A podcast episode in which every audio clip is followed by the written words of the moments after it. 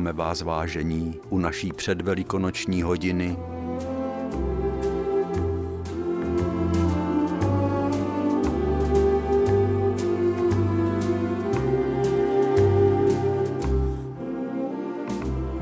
Bude to zase o čem asi, no tak, o návratech, o návratech do časů dávno minulejch.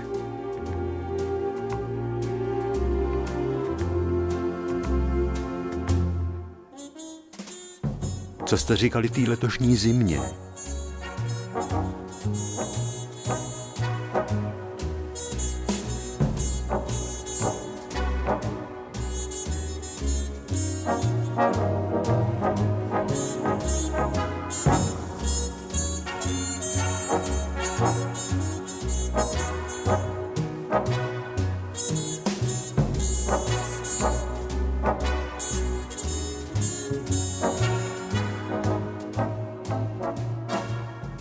Po druhý se zima vůbec nekonala. Možná, že ještě nějaký plískanice přidou, pochopitelně.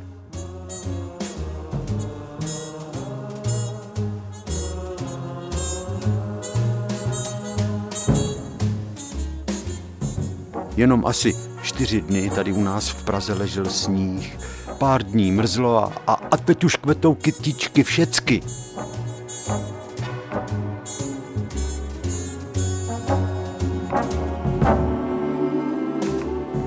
Je ale nepořádek, viď, Žaninko? Dobrý, dobrý den, ahoj. Ty si tak hezky pozdravila, dobrý den, ještě se nauč říkat halo, halo, co se stalo, prase kozu potrkalo. Na to už si zapomněla, na to zadání, že jo?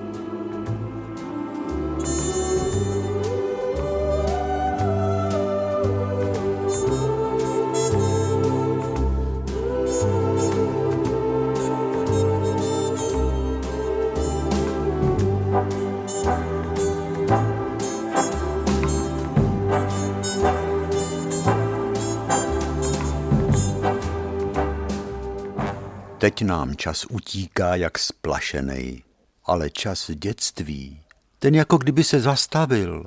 Toto trvalo, když jsme ráno přišli do školy, než přišel čas oběda, než jsme utíkali ze školy na oběd.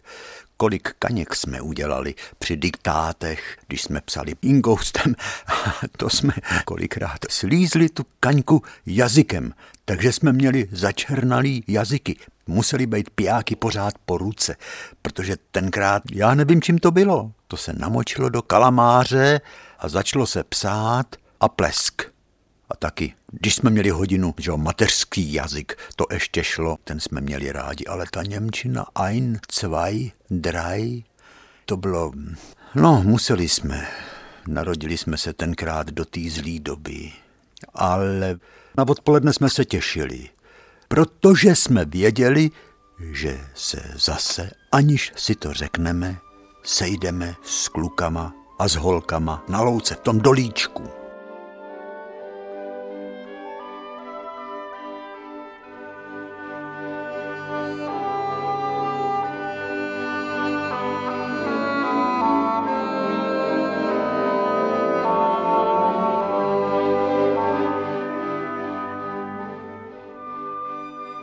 Já si vzpomínám, touhletou dobou před velikonoční, to už se zadělávalo těsto na jidáše.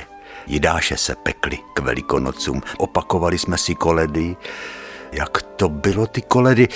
Hmm, hody, hody do provody, dejte vejce malovaný, když nedáte malovaný, dejte aspoň bílý, slepička vám snese za kamny jiný. Za kamny v koutku, na zeleném proutku, když se proutek otočí, korbel piva natočí. Teď mě napadlo, s korbelem piva měli co společného my děti, ale uklízelo se, protože začaly už polní práce. Tak babička vzala lopatu po lopatě, motičky, koukala se, když tam chyběl hřebíček, tak ho zatloukla, kosišťata kos zkontrolovala, protože co nevidět přijdou se, na přece ten čas letí tak rychle, Hrábě zkontrolovala, košťata zkontrolovala, děda chystal, že zase bude dělat nový košťata z proutí. Ty voněly. Děda měl rád proutí a chodil na proutky rád. On věděl, kde jsou mladý vrbičky u takových remísků. to vyšel z nůší na zádech a přinesí plnou proutí. A i když měl jednu ruku, tak rád dělával košíky, protože splejtat košík, to bylo něco, to bylo něco skoro až, že srdce plesalo, protože ta práce byla vidět. Naskládal tam ty silný do dna. Z toho vystupovaly do vejšky ty hlavní takový silný pruty, svislí, ty se oplejtaly těma vodorovnejma proutkama a košťata, protože košťat se za rok spotřebovalo na takovém hospodářství, to se zametalo a to jsem měl na starosti já a to mě vůbec nebavilo tedy. Když mě někdo dal zametat dvůr, schutí do toho a půl je hotovo, říkala babička. No jo, ale kde vzít tu chuť? Jak jsem tím koštětem jezdil zprava doleva, tak se mi dokonce z toho e, začala točit i hlava.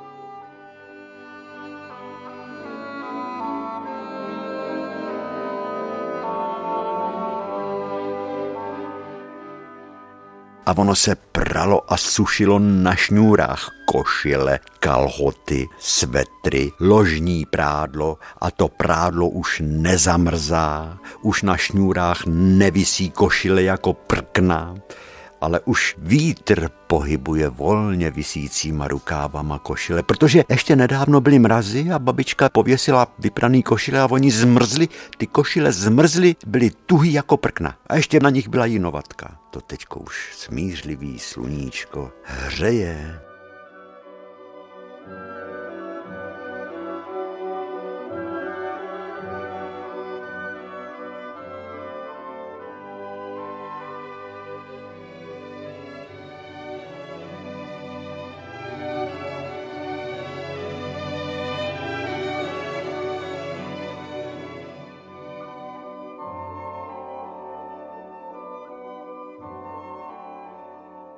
polích se černaly hromady hnoje. Ten už byl dávno rozházený po polích, protože se čekalo, až začne se sít obilí. Ale v zimě, tedy ještě nedávno, sedláci na saních to svý černý zlato, jak říkali hnoji, vyváželi na svý pole. Jednak proto, aby se i koně protáhly a taky jistě i proto, že taková jízda na saních tažených koňma, to byl přece požitek, to ticho, jen šumění saní ve sněhu a zvonění zvonců na chomoutech koní. No, a pak už stačilo přijet na pole a zvláštníma vidlema, čtyř nebo pěti nebo i šesti zubejma se hnůj skládal dohromad. Pravidelně se po poli ty hromady rozestavovaly. Ne každý pes jiná ves. Ten hnůj to muselo být složený, jako když střelí. To byla ozdoba jako na povidlovém koláči, ozdoby z tvarohu. Tak tak působil ten hnůj na těch zasněžených polích. A on ten hnůj slabě kouřil. A na sluneční straně každý hromady tam bylo teplo jak za kamny. A myslivcí všichni, v Pavlíkově bylo hodně myslivců, pan Liška, Jindra Vít, Ryska toho hodně věděl o myslivosti. Ty už dávno věděli, že ty první zajíčci, narození v mrazech, budou se právě na těch proteplených hromadách hnoje, se tam ty zajíčci v tom zákampí budou vyhřejvat. Je to taková krása, si říkali a vraceli se domů v takový povznesený náladě, že viděli něco skoro posvátného. Malí zajíčky vraceli se taky v naději, že ten rok zajíci přibydou.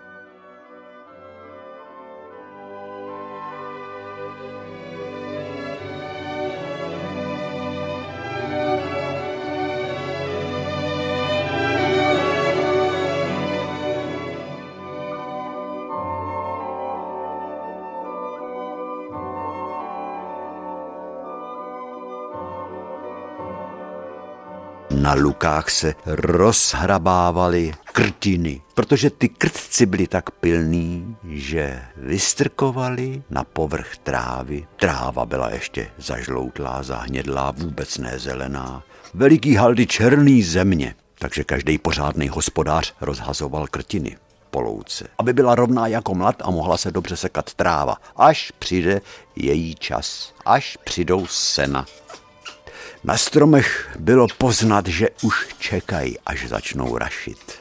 Kdyby tak bylo možný poslechnout si prout tekoucí mízy.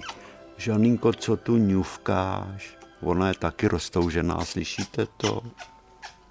Už taky jde na ní jaro, no jo, no jo, no.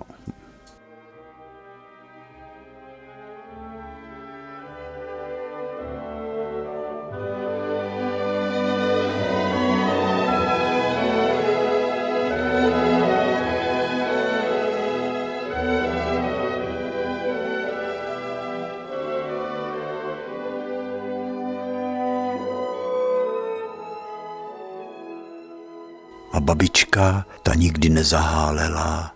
Ta i když si sedla na sluníčko, že si odpočine, tak ona nikdy neodpočívala, to neuměla. Ona třeba vyřezávala kvrdlačky z vánočního stromku. Někdy byly až tři nebo čtyři.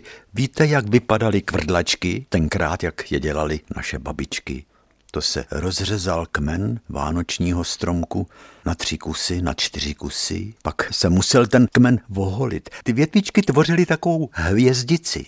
A pod tou hvězdicí byl kousek toho kmínku. To byly kvrdlačky. A já jsem pitomej, že jsem si nějakou kvrdlačku, kterou dělala babička, neschoval. No je to možný. To bylo umělecký dílo. Ty kvrdlačky měla různé velikosti. Jedna byla na polívku, druhá byla na lívance a taky dělala třeba na to největší kvrdlání třeba šlichty. Proto naše prase, jak říkala, to musela být kvrdlačka dlouhá.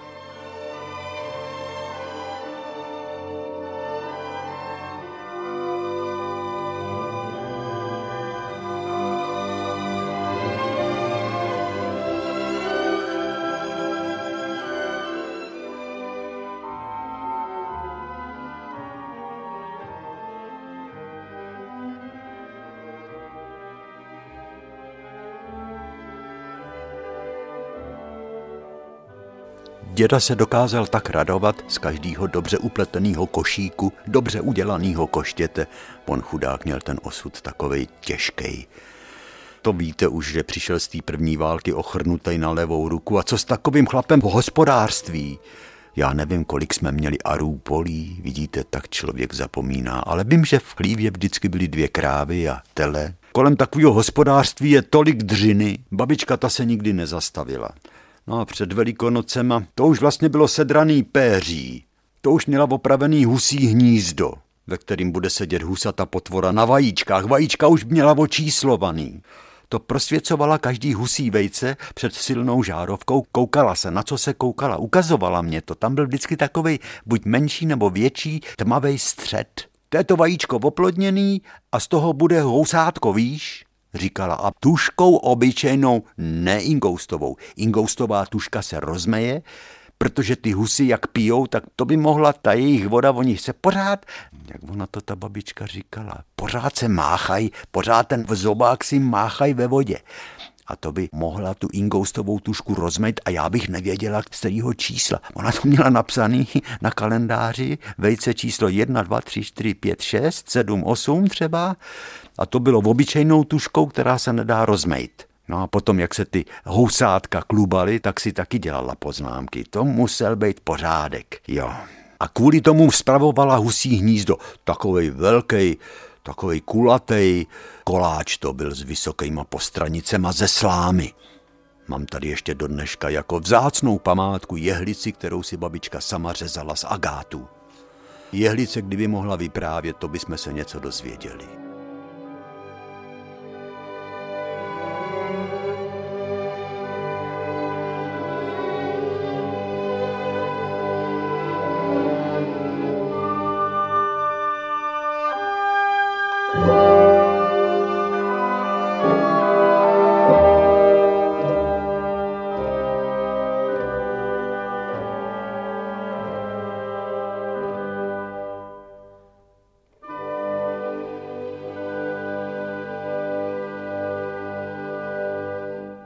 Říkal, muselo se vybílit, museli se okna umejt a ty se leskly jak drahokamy.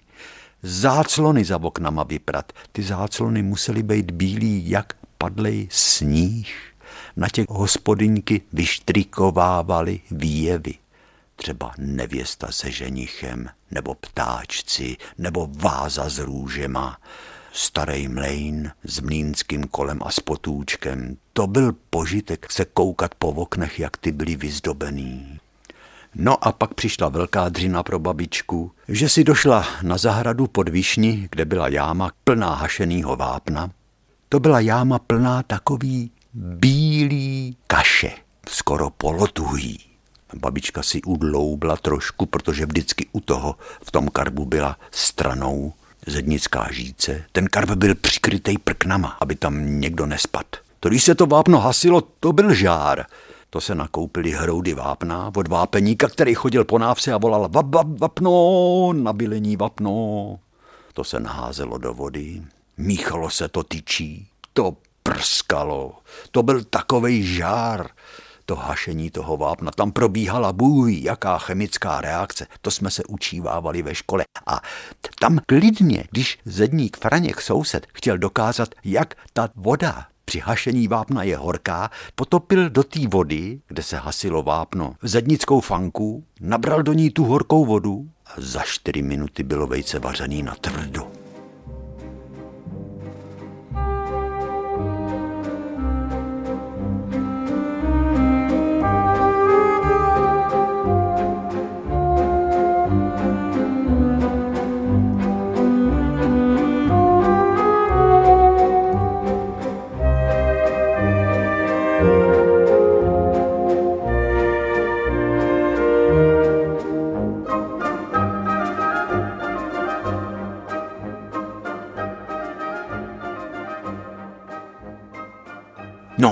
Takže babička z toho karbu si nabrala do kbelíku vápno, naředila to vodou, tak akorát, aby to bylo, ale trošičku, aby tam tý vápený kaše ještě na dně zbylo, protože si udělala ze slámy věchejtek a teď začala tím vápnem drhnout podlahu. To byla dřina velká. No, ta podlaha ta taky vypadala po té zimě. Maminko, počkejte, já vám pomůžu, říkala babičce moje maminka. Ale nech to holka, hleď si svýho, já si s tím poradím, dit to dělám každý rok. Ale potom vás bude bolet v kříži. Ale nebude. A drhla tím běchejtkem slámy vápnem podlahu. Vytírala hadrem, máčela ty místa a najednou se ta podlaha začala měnit. Z té temně šedý, začernalý podlahy najednou se stávala podlaha zlatá, to bylo belíků špíny, co babička vytřela a vyždímala hadrem zase do druhýho belíku. To byly belík čistý vody, belík na ždímání a belík s vápnem. Vytírání hadrem. No a za odpoledne byla podlaha čistá, jak, jak se tomu říkalo, když byla podlaha čistá. Čistá jako sklo, třeba. A z té podlahy by se dalo jíst. Tím vápnem voněla ta podlaha vybílený zdi taky voněly vápnem. To bylo zvláštní, že když se jednou začala místnost bílit vápnem, takže na to vápno třeba potom pozdější nátěr, jako byl malbit, nechytli vůbec. To vápno udělalo takovou skořápku, takovou krustu, a nepřijmulo žádný jiný materiál, žádný jiný bílící prostředek. Jak se jednou začalo vápnem, tak se muselo pořád tím vápnem bílit, dokud se to neseškrábalo. To byl takový nepsaný zákon bílení místností. To všecko víte. Co vám to tady říkám, neříkám nic novýho. Smejčilo se taky pavučiny se na, nabalovaly na, na, na koště, na, přes koště se přetáh mokrý hadr a pavučin bylo pod každý zimě.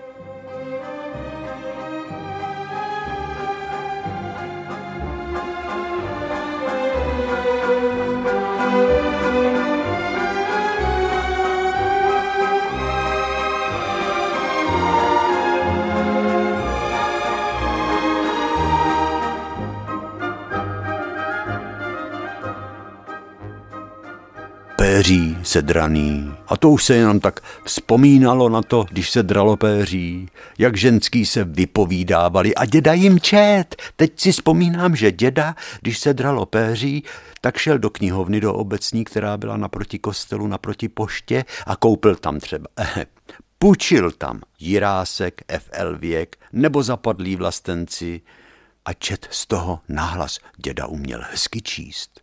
No a z rádia zněly takový ty tenkrát odrhovačky. Já mám rád, než jdu spát, od děvčete políbení, dit to znáte.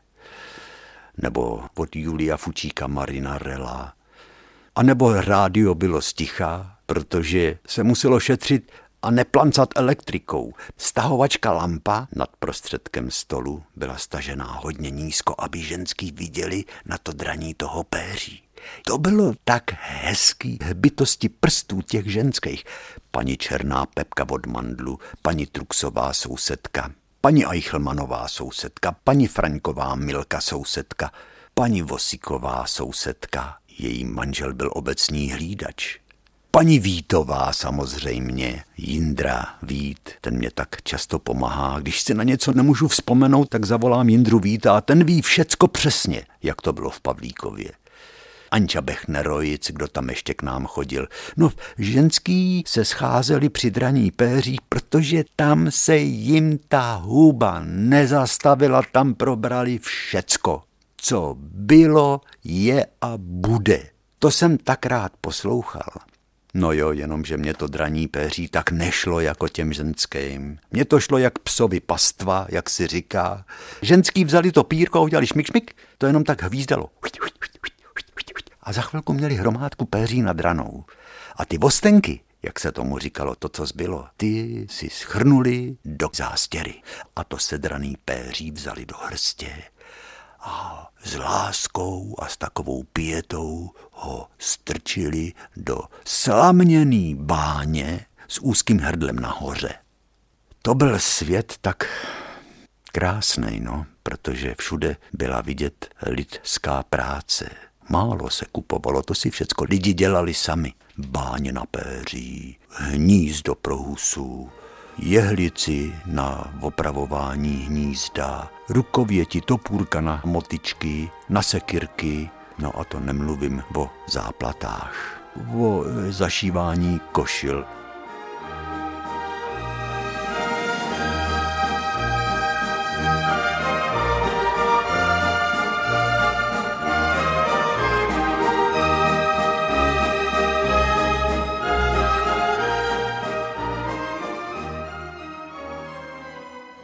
draní péří to trvalo, já myslím, týden se chodilo do jednoho domu, čtyři dny možná. A potom hned ta celá parta těch ženských chodila od domu k domu, dokud se to péří nesedralo. No a potom přišla do Derná a na každou dodernou byl mřížák upečený. Mřížák to byl koláč tedy jako, ale ten chutnal. To byl těstový obdelník pomazaný marmeládou malinovou a potažený na šikmo nebo i do pravýho úhle těstem, který bylo uválený do takových jako silných špagátů a ty byly připláclí, dělali ze zhora na tým malinový marmeládě mříž. A to se tomu říkalo mřížák. Ten byl ale moc dobrý a ženský k tomu pili rum s čajem nebo čaj s rumem, podle toho, jak kdo si přál, takže potom třeba paní Černá, ta byla tak rozjuchaná, paní Vosiková taky a šli od nás a zpívali si. Třeba v té naší áleji švestky se válejí. Já je tam nehlídám, já je tam nehlídám, oči mě pálejí. Doderná, ta už byla pryč dávno, na to se jenom vzpomínalo na dodernou.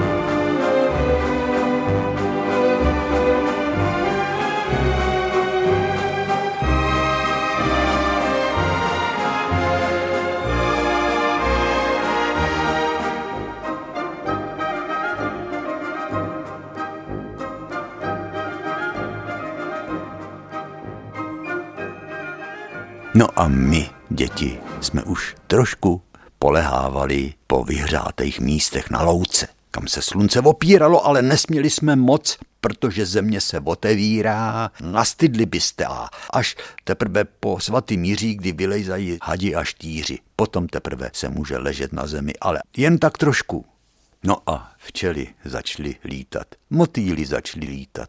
Tak mě tak napadá, jak by letos babička i táta byl smutný, protože se nějak přestává včelstvům dařit. Je velký úbytek včel, mají nějakou nemoc.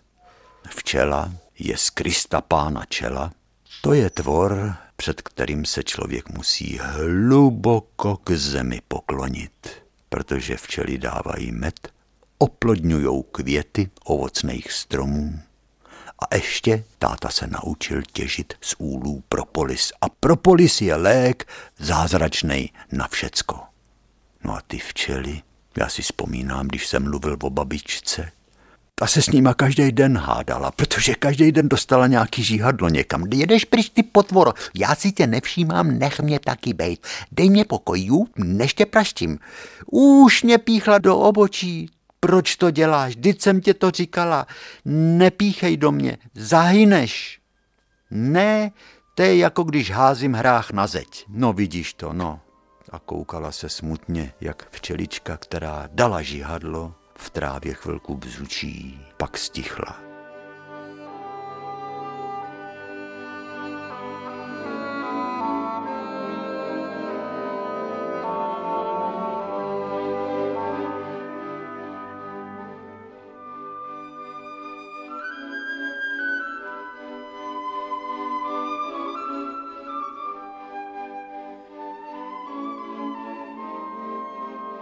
Tam babička v zářijovým dni roku 79 před včelínem na dvoře. Jsme babičku v rakvi otevřeli a kolem byly věnce a bylo krásný zářijový odpoledne a včely lítali do úlu a z úlu.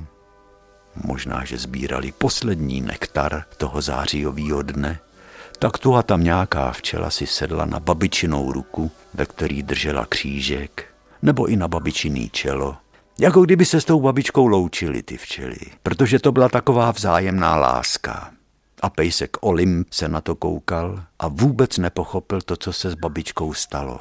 To bylo zvláštní tenkrát. A když začala muzika hrát, ta naše pavlíkovská kapela, ta stará garda s těma nablejskanýma trumpetama a matně černýma klárinetama, tak pes babičinej Olymp začal žalostně plakat. On s tou babičkou žil, Teď jsme o tom povídali. Počkej, Olíne, říkala babička a chytla se hřívy na jeho hlavě a on ji vytáhnul do schodů. Ty seš tak hodnej pejsek a Olín jí volí s ruku. A každý den spolu snídali, obědvali i večeřeli. To jsou ty krátké filmy vzpomínek, které nám zůstaly v paměti. A vzpomínka je druhá přítomnost, jak se říká, vidíte.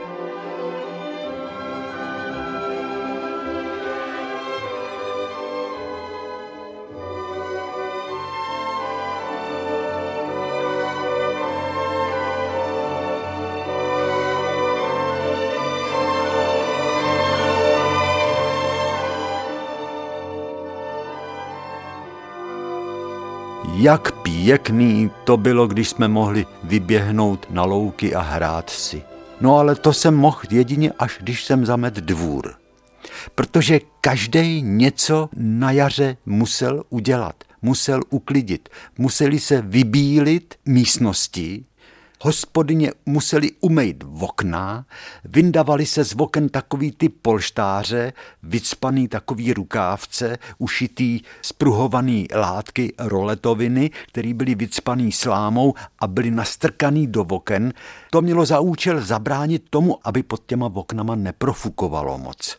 Protože to víte, tenkrát topení, to bylo moc práce a šlo to i do peněz. I když bylo tenkrát polenový dříví, to se štípalo, řezalo, uhlím se topilo málo kdy. To byl velký sporák u babičky v kuchyni, ten stál na peci, z druhé strany ze síně, z chodby se ta pec otevírala a pekly se v ní bochníky chleba. A ty kamna veliký, černý, který mě vždycky připomínali lokomotívu, ty se roztopily, na tom se vařily třeba brambory pro prase i pro krávy a myslíte si, že v ložnici byly kamna? Nepak. Ložnice se vytápěla tak, že se otevřely dveře z roztopený kuchyně a chvilku se ta ložnice zablažila a každý se zabalil pod hromadu peřin.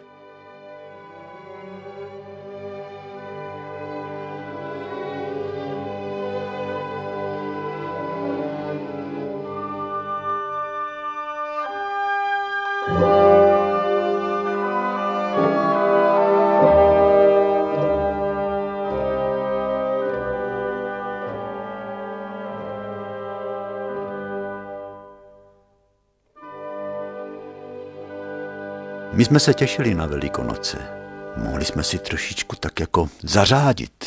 Mohli jsme vyhazovat vajíčka. Pobarvený vajíčka, to bylo hezký, když jsme mohli barvit vajíčka. My jsme na ně přikládali třeba jetelíčky nebo trávy, palili jsme to do hadrů. Potom jsme to potopili do hrnce, kde byl vývar z cibule nebo vývar ze zelený trávy a vyndavali jsme tak něžně barevný vajíčka do zlatova, když jsme je barvili v cibuli, nebo do zelenkava. A obtisky se kupovávaly taky v konzumu. Zajíc na procházce, kuřata vylíhlí na obrázku. Ten obtisk se musel namočit do vody ta mezivrstva mezi tím obtiskem a papírem byla taková kluská. My jsme ten obtisk na tom papírku posunuli. On se chytil toho vajíčka a potom jsme spod toho obtisku opatrně, aby jsme ho nepotrhali, vytáhli papír, na kterým byl ten obtisk přilepený. To šlo, protože to lepidlo bylo rozmáčený a jemně jsme ten obtisk přitiskli k vajíčku. Takže jsme měli ty vajíčka zdobený obrázkama.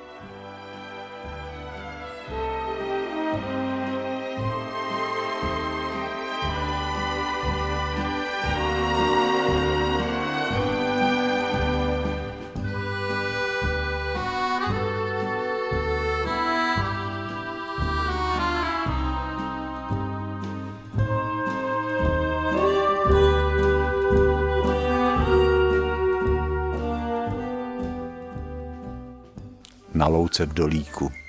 Takovej malinký dolíček. My jsme si mysleli, že tam není vůbec vidět. Toto jsme se spletli teď, když jsme vyrostli. Tak ze všech stran, když jdu po louce, tak do toho dolíku vidět je. Protože my jsme tam lehávali s holkama a hráli jsme si. My kluci obyčejně jsme třeba hráli karty, dětské karty, obrázkové karty, nebo jsme si ukazovali různé věci, co jsme měli po kapsách, patronů, zvětšovací sklo, nůž. Když jsme vyřezávali píšťalky, pletli jsme taky pamihody, pomlásky v tom dolíku. Pomlásku z osmi proutků to jsme uměli poslepu. To se dalo osm proutků dohromady, hezky se to zavázalo, v té rukověti se to převázalo dalším proutkem, ten proutek se zasek mezi těch osm proutků a teď se to splítalo dohromady a vznikala krásně hranatá pomláska. Na konci té pomlásky jsme vpletli několik látkových pestrých stuch a už jsme měli pamihodu, jak jsme tomu říkali nebo jsme mohli upít pomlásku ze šesti proutků. No, ale taky jsme si nařezali silný proutky, silnější, silnější než náš dětský palec. A teďko jsme zpívali tu hezkou písničku. Otloukej se, píšťaličko, nebudeš-li se otloukati, budu na tě žalovati. Císaři pánu, on tě dá ránu, myslím. A teďko se mi to plete s druhou písničkou, ať je to ten nebo ten praštíme ho koštětem. Ale ta do toho už nepatří. Takže si představte, že účel toho, jak jsme poťukávali na tu vrbovou kůru, která byla plná mízy. My jsme taky byli plný mízy jako děti.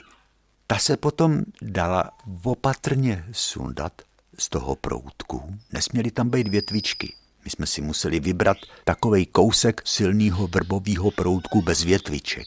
Takže jsme sundali z toho tu trubičku té kůry a teď jsme museli si oddělit ten přední díl píšťalky, ten byl krátký, museli jsme ho ze spoda uříznout, aby mezi zubama, aby hezky držel. Jako klárinet, no.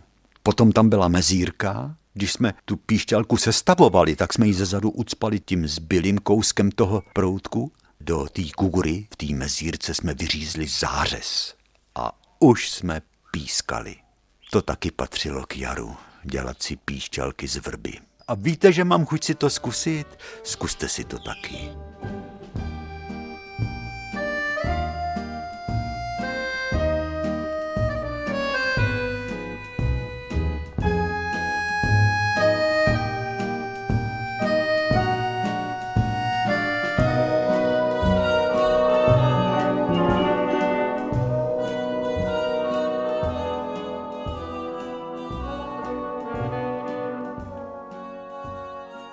Holky si hrály s panenkama, oblíkali je, zlobili se na ně, že nejí, že nepijou, dávali jim do takových těch vyděšených papun, to byly ty papírový vykulený tváře, jak koukali těma vykulenýma očima do oblohy, když je holky položili na zem. Ty panenky byly vykulenější ještě než my. Všecko to bylo takový. Většina panenek měla nabouraný nosánky, protože vždycky ta panenka upadla a samozřejmě, že na nos. A ten nos se trošičku pomačká. A to bylo u nás taky běžný, že když jsme upadli, tak na nos. Nebo jsme si ukopli palec.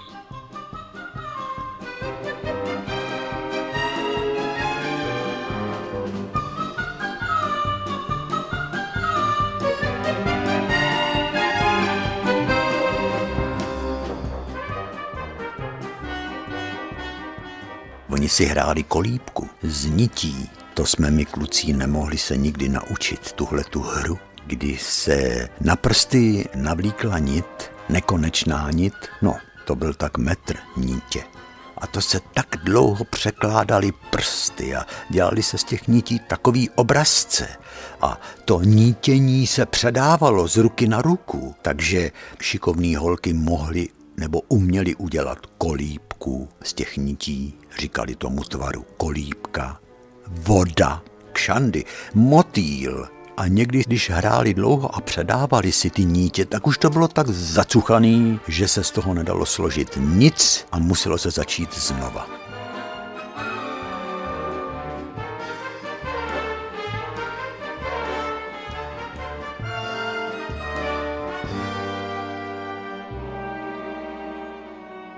Panenky byly sice krásný, ale vůbec se nevyrovnali dvěma malým holčičkám, který se nedávno narodili, holkám Marušce a Milušce, to byly dvojčátka.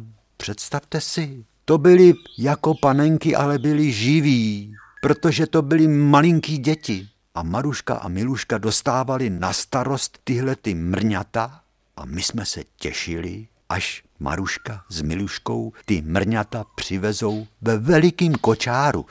To byl kočár skoro jako autobus. Dělaný ručně, já už nevím, kdo ho dělal. Kolik měl kol? No asi čtyři, ale měl hodně pér. Vím, že měl dvanáct pér a byl proutěnej, vyplejtaný, nalakovaný do růžova, protože to byl kočár, autobus pro holčičky, střecha taky z proutků udělaná, široký, aby tam mohly ty dvě holčičky malý ležet. Holky věděli, že nejlíp si pohrajou tadyhle s těma mrňatama. Jedna se jmenovala Hanička, ona se původně měla jmenovat Hedvika, a druhá se jmenovala Liběna. Nakonec se jí říkalo Libuška, jo. Takže Hánička s Libuškou, skoro to byli kojenci, byli nejoblíbenější hračkou, protože to byly panenky, který vlastně vrněli, brečeli, opravdicky čůrali a opravdicky kakali. Každá holka chtěla to mrně pučit. Maruška říkala, můžete si ji pučit, ale musíte dát fant. No a fant třeba bylo jabko. Jabko bylo vzácný touhletou dobou. Jabko panenský s frasklou slupku mělo temně červenou, ale to byla chuť takového panenského jablíčka. Nebo třeba si něco vymyslela jinýho, že třeba řekni básničku za to, nebo zaspívat písničku.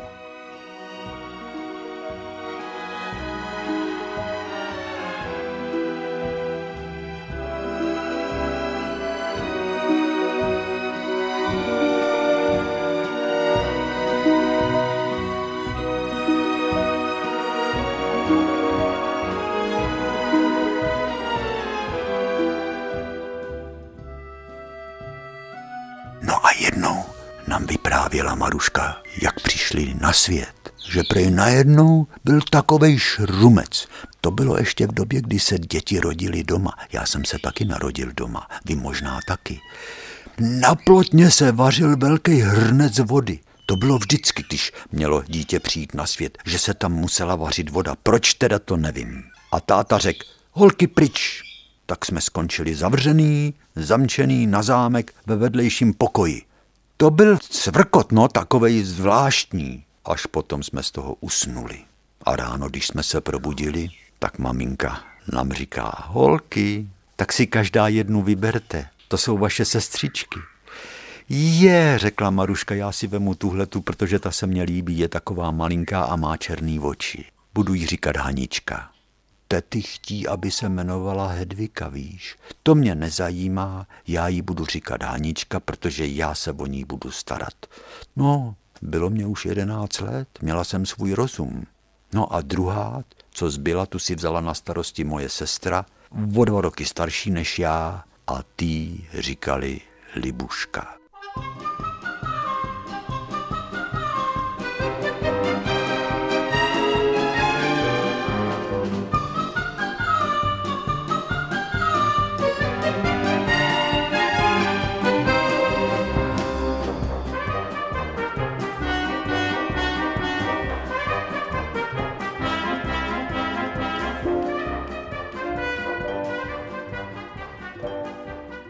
Takže Hanička s Libuškou, malí dvě dvojčata, mrňata, na té louce ty se výjímali. V tu ránu holky na svý panenky zapomněli. Jednou ženský v Pavlíkově vyprávěli, že když koupali husy v rybníce, tak vidí, jak ta Maruška s tou Miluškou přiváží k rybníku ten velikánský kočár, který měl těch osm per, růžovej, proutěnej. A teďko koukají a nemůžou uvěřit svým očím.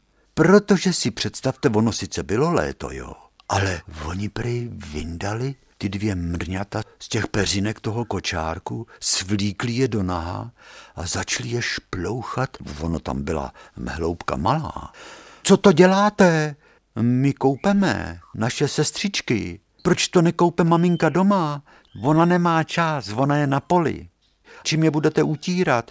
To my tady máme, ručník. No ženský vrtěli hlavou, jak je možný, že v té vodě, kde oni koupají husy, nebo i kachny, nebo někdy se tam vykoupe kůň, nebo i kráva, že tam tyhle ty dvě holky koupou svý maličký sestřičky, ještě skoro kojence. Podívejte se, teď jste vytáhli z té vody a oni jsou skoro celý fialový. Ty za chvilku z růžový. My to děláme každý den. My je utřeme tady do těch vosušek, oblíkneme je, zabalíme je, dáme je pod ty peřinky a oni za chvilku jsou růžoví a usnou. A my si můžeme potom začít sami hrát. Mluvil jsem nedávno s Maruškou, tak si říkám, to jsme byli ale pěkný potvory. Takhle šídit svý sestřičky. Ale když se s nima sejdu, s tou Haničkou a s tou Libuškou, tak se můžeme smíchy potrhat, když jim to vyprávím, jak jsem je koupala v rybníce. I takové věci se dějou. Nebo se tenkrát dály.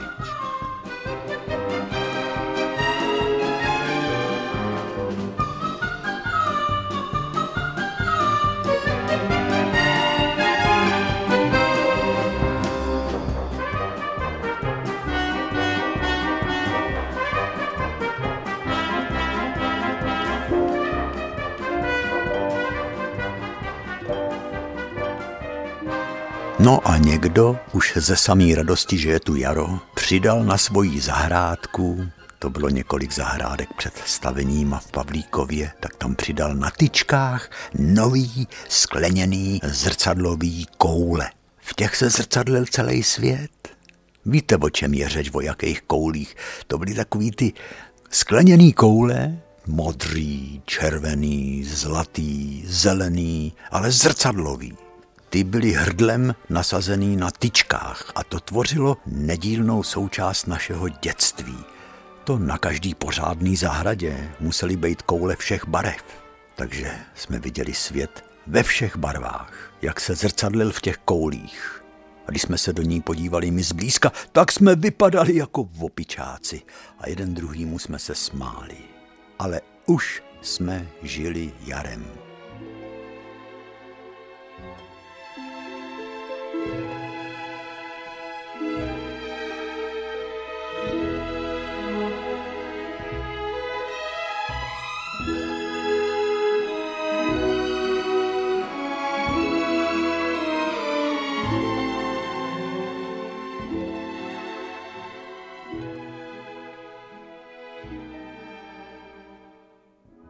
Já jsem si vzpomněl, jak jsem navrtal břízu. Protože jsem v rakovnický drogerii viděl, že se prodává březová voda. A já jsem si říkal, no přece nesmysl, abych si kupoval březovou vodu na vlasy. Dítě bývá tak pitomý. Já nevím, co jsem chtěl docílit teď, když mám hlavu holou jak koleno, ale tenkrát pro mě lahvička březový vody byla cosi vzácnýho.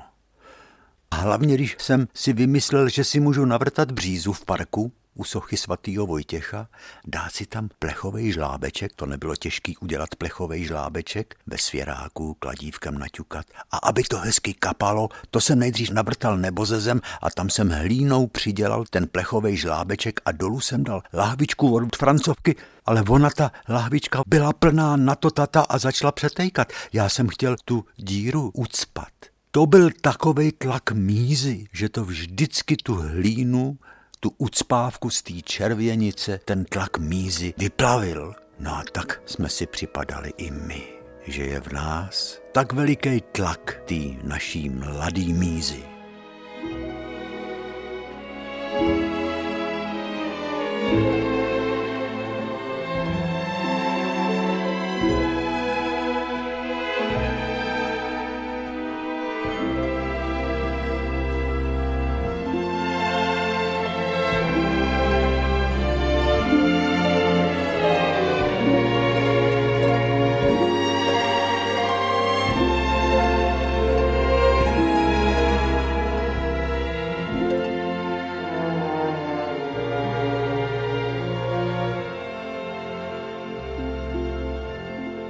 Přišla pošta od paní Miroslavy Slamkové, terapeutky výtvarné dílny z Centra sociálních služeb Empatie v Českých Budějovicích.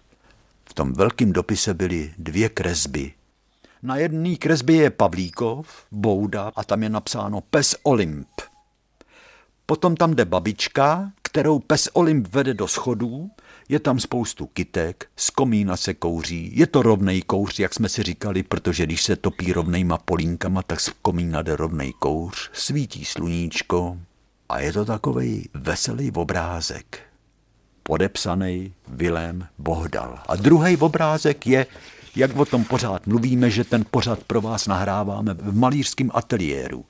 Ateliér pana Jiřího Anderleho a Českého rozhlasu 2 Praha pořad Láska za lásku, premiéra v neděli 16.05, repríza pátek, teďko je tam knihovna, kde je napsáno knihy, potom je tam černý počítač, elektronika je tam napsáno, internet je tady napsáno a jsem tam já s třema vlasama nahoře na hlavě a sedím před mikrofonem a povídám. A vedle je klec, v kleci je papoušek. Vilém Bohdal tam napsal Žaninka. Viléme, za ty obrázky moc děkujeme. Já přečtu část dopisu. Dříve než se zadíváte na obrázky, které vám zasílám, ráda bych vám představila jejich autora, protože si myslím, že patří mezi výjimečné lidi, pro které není lehké zvládnout daný životní úděl. Jmenuje se Vilém Bohdal a setkali jsme se v zařízení pro lidi s mentálním postižením, jehož je klientem. Všichni zde mají zázemí uspůsobené jejich potřebám, včetně bydlení, rehabilitací a mnoha zájmových aktivit, mezi něž patří i výtvarné dílny. Vilém je při práci i ve volných chvílích velmi pozorným posluchačem rádia a pravidelným čtenářem týdeníku rozhlas. Často si o pořadech vyprávíme a protože mezi ty oblíbené patří láska za lásku, rozhodl se nakreslit vám jako dárek obrázky, jistě zajímavé a osobité. Dále přikládám i jeho dopis pro vás a věřím, že i na vás dýchne nadšení, z nímž tyto práce vznikaly. Na závěr bych vám chtěla poděkovat za milý a poučný pořad, který se stal inspirací pro člověka s citlivou duší. Jehož handicap jej odkazuje na pomoc druhých zdravých lidí.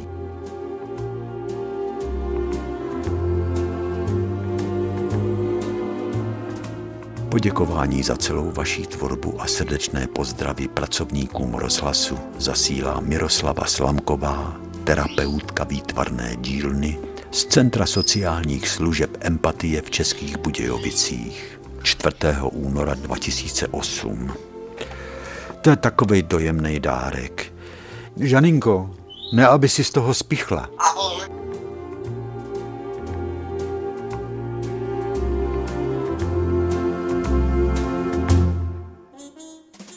Dnes tedy posíláme zvláštní pozdravy do Centra sociálních služeb Empatie v Českých Budějovicích. Empatie v cítění.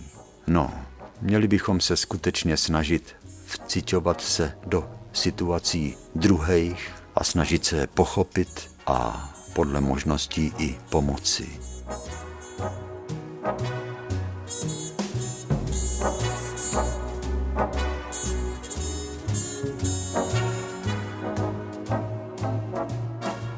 Ale je to krásný, že takový centra existují.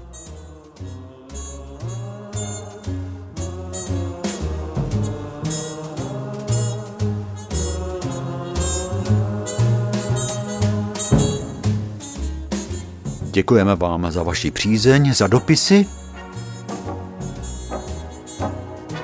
Vilému Bohdalovi děkujeme za obrázky. Za krásný dárek z Českých Budějovic. Přejeme vám hezké jaro Ahoj. a těšíme se zase na setkání u rádia příště.